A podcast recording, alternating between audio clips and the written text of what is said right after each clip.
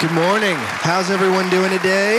Hope everyone had an awesome Thanksgiving spent with friends and family. I feel official this morning. Our, our teaching fellow brought a podium. I feel powerful. We're going to jump right in today. Scott Michael is going to be introducing our teaching fellow this morning, the teaching fellow captain of the month. And Scott, if you could also, in that, open us up in prayer, that would be awesome. Good morning, gentlemen. The Lord has a sense of humor. At our table, our captain and co captain, one likes Michigan and one likes Ohio State. You know how the devil had a conversation with God before in the whole book of Job deal? Well, obviously, he spoke to God last week and uh, Michigan won. So, but congratulations to Michigan. I have to pay tribute because congratulations. All right, we're in for a treat today. David has been one of the, the greatest blessings in my life to get to share captaining with him and, and just having time outside of Ironman to just get to know David. He's, he's just a great guy. I, he spends a lot of time preparing what he's going to share with you today. He's an engineer over at Lockheed, so he's also in charge of making sure that missiles intercept other missiles and stuff. So we all root and pray for David to do good at his job. Amen. Hallelujah. He's been married for 28 years. He has two children, both in college now.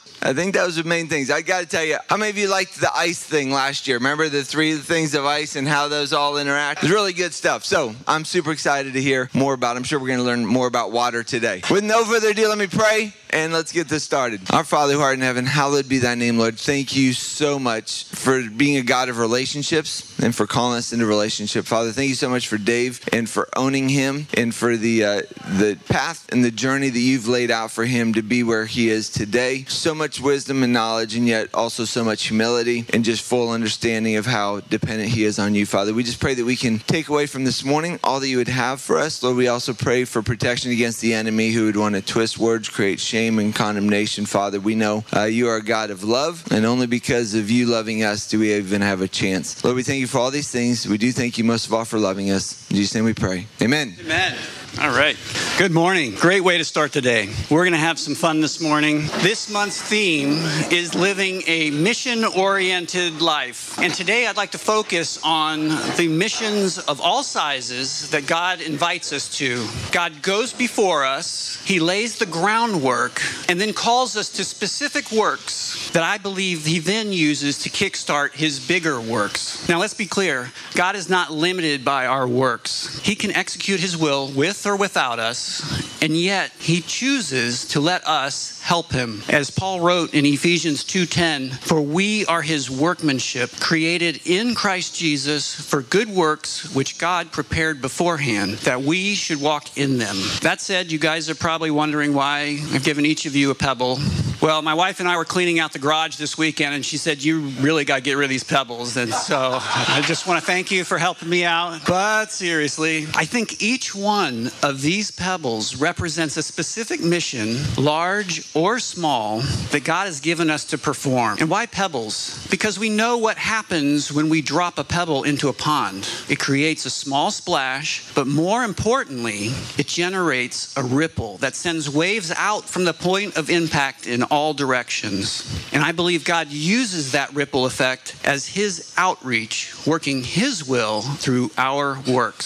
So when God gives you a pebble or a work, there are two parts to the com- completing the mission. First, there's a journey to the pond of God's choosing. That can either be to a location like Ironman, a time, maybe it's in the future, or a duration of service, or it could even be a journey of a mind. God getting getting you to a place of humiliating, or not humiliating, humbling yourself. And the second part of fulfilling the mission is performing the actual act. It could be either an act of obedience, it could be an act of service, and that is essentially you dropping your pebble into that pond. So, the point of this teaching is that we need to faithfully complete each mission or pebble delivery we receive from God and then leave the outcome to Him. Okay, enough explaining. Let's get to some real world examples. I love the fact that our Ironman table has this huge WhatsApp group chat. And even though far fewer guys show up at Ironman than are in the chat, whenever there's a prayer request, these guys show up big time.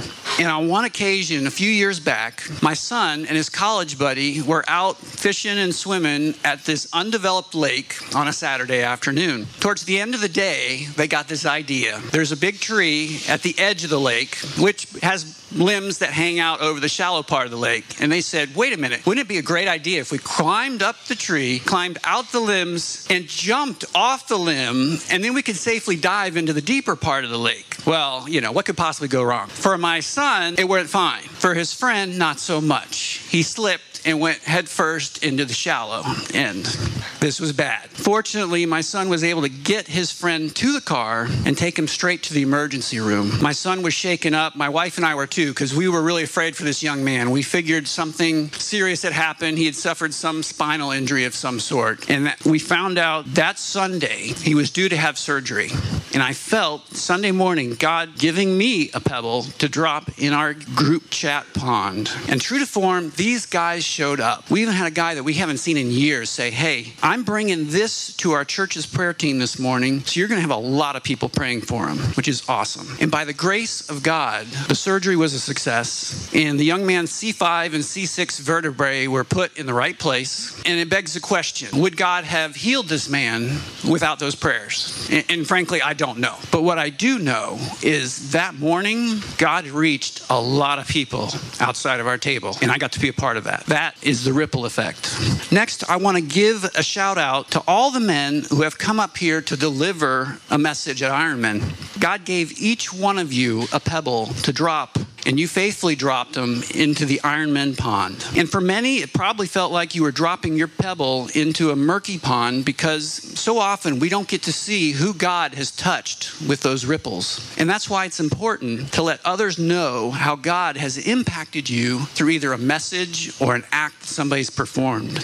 Providing feedback is such an encouragement. And today, I'm honored to give some long overdue feedback to one of our own, Andy Jones. And I'm glad glad you're here. Come on down. So, several years ago, Back when teaching fellows had to do three Fridays a month, which is still mind blowing to me, I remember a particular teaching from Andy where he was talking about different events in life. There were the Chronos events, which are the everyday events, the minute by minute kind of things. But more importantly, and what really struck me were the Kairos moments, K A I R O S, for those keeping score at home. Those moments are the moments when time stops, when you will never be the same. And when you experience one of those moments, Andy was saying that the number one thing you should do is not react. Instead, we need to stop right there and observe what just happened.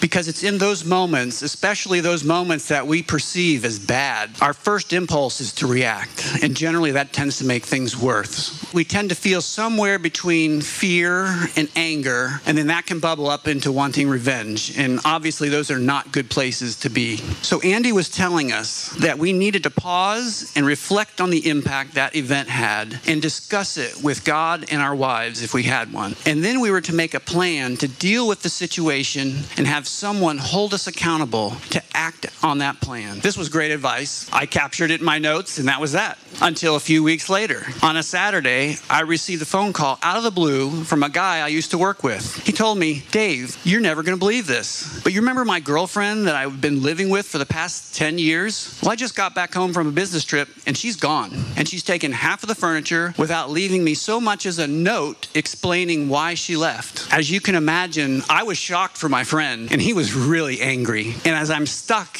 in that moment, trying to give him more encouragement than just, hey man, I'm really sorry to hear that, you can just picture God standing behind me, counting down three, two, one. And then it hit me. Wait a minute. I took some notes on situations just like this. Let me go get them. And I proceeded to give him the message that God had given Andy to give to me and told him not to react, but to stop and process what had happened. And by God's grace, I was able to walk with my friend through that season, and he listened to that advice and took the high road throughout that very painful breakup. So God saved a man from making a bad decision that he'd later regret. And Andy, you and I were part of that. Thank you. Yes, thank you. And then there's Dale. Dale, I think God gave you a pebble this year about baptizing people at Ironman, and you faithfully dropped it into the Ironman pond with a big ripple effect. You could tell that God was moving pieces in the background when a guy shows up out of nowhere who just happens to have a trailer with a pool on it for baptizing people. God also impacted others, and before you knew it, we had a full church service with Troy preaching, Andy baptizing, even Tom singing and playing guitar. He does it all. And a whole host of other men helping to make that service a reality. I always smile when I think of this story. It, it cracks me up, and I love this crazy story because I got caught up in it as well. I was rebaptized at this service. And, and full disclosure, I had been thinking about getting baptized again as an adult for the last couple of years, but the right situation hadn't appeared. And I really didn't feel like getting baptized in front of a big church, in front of a lot of people that I didn't know, frankly. And yet, here comes Dale offering a baptism among my friends here at Ironman with the aforementioned portable baptismal pool in a Coe fire engine filling said pool with Windermere water. I'm sure that was all above board, and I'm not going to question any of that. Needless to say, how could I turn that opportunity down? So, to all the men who were involved in that service, and you're right, there were a lot of people there, thank you, because you guys are now part of my story. And for my last example, we have David Hill, Ryan Holden. God gives you guys a pebble each year for planning the theme of the year for Ironman. You're booking guest speakers, booking teaching fellows, and each year you faithfully drop your pebbles into the Ironman pond. God is making an impact on not just the men of Ironman, but the men of Central Florida. And you guys are part of that story. Thank you. So, to wrap up, we've looked at missions of different sizes and shapes, and in each case, the mission was faithfully completed. And in some cases, we've seen God's impact, and in other cases, like the planning for next year's Ironman curriculum, we're trusting God to do His work. So, no matter what pebble God gives us, we need to remember that it's God giving us an opportunity to be a part of the great story that He's writing. And I think you'll agree that is a pretty darn awesome opportunity. Thank you. Thank you, Dave, for that. And I want to piggyback on that. That was really powerful, the, the picture of the, the pebble in the water. I'm privileged to be a part of this group of men, faithful stewards of the tasks and the gifts that, that God has given you. And, and I get to be a recipient of that every Friday morning and, and just being involved in your guys' lives. And I'm, I'm really thankful for that. We're going to spend the rest of the morning at our, at our tables, which are going to be packed out this morning. There's a lot of guys here. So we may have to, to make a little bit of room. We may have to have co-captains split off a little bit. Table captains, we'll let you make those calls. We, we do have a lot of guys standing over here, but I'm going to hand the floor over to the table captains and we're going to spend the rest of the morning at our tables.